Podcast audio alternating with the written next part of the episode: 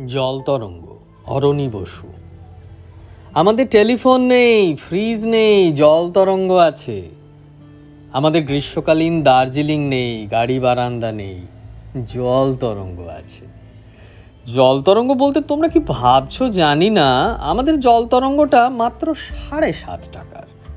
আমার ছেলের প্রথম জন্মদিনে আমি উপহার দিয়েছিলাম। তো এই সাড়ে সাত টাকার জল তরঙ্গ নিয়ে এত কথা কেন? আসলে আমাদের জল তরঙ্গটা ঠিক জল তরঙ্গ নেই।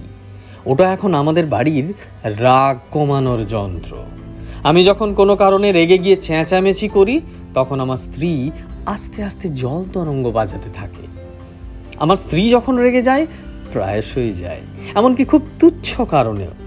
তখন আমি জল তরঙ্গ বাজাতে আরম্ভ করি।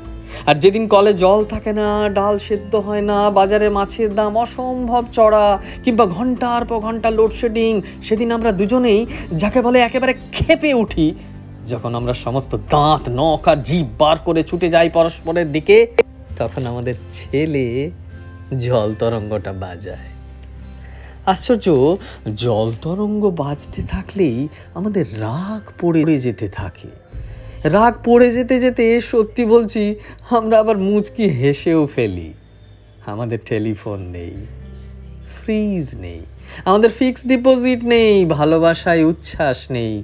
তবু যে জল তরঙ্গটা আছে, সেই জন্যেই সেই জন্যেই, জানো, আমরা এখনও টিকে আছি।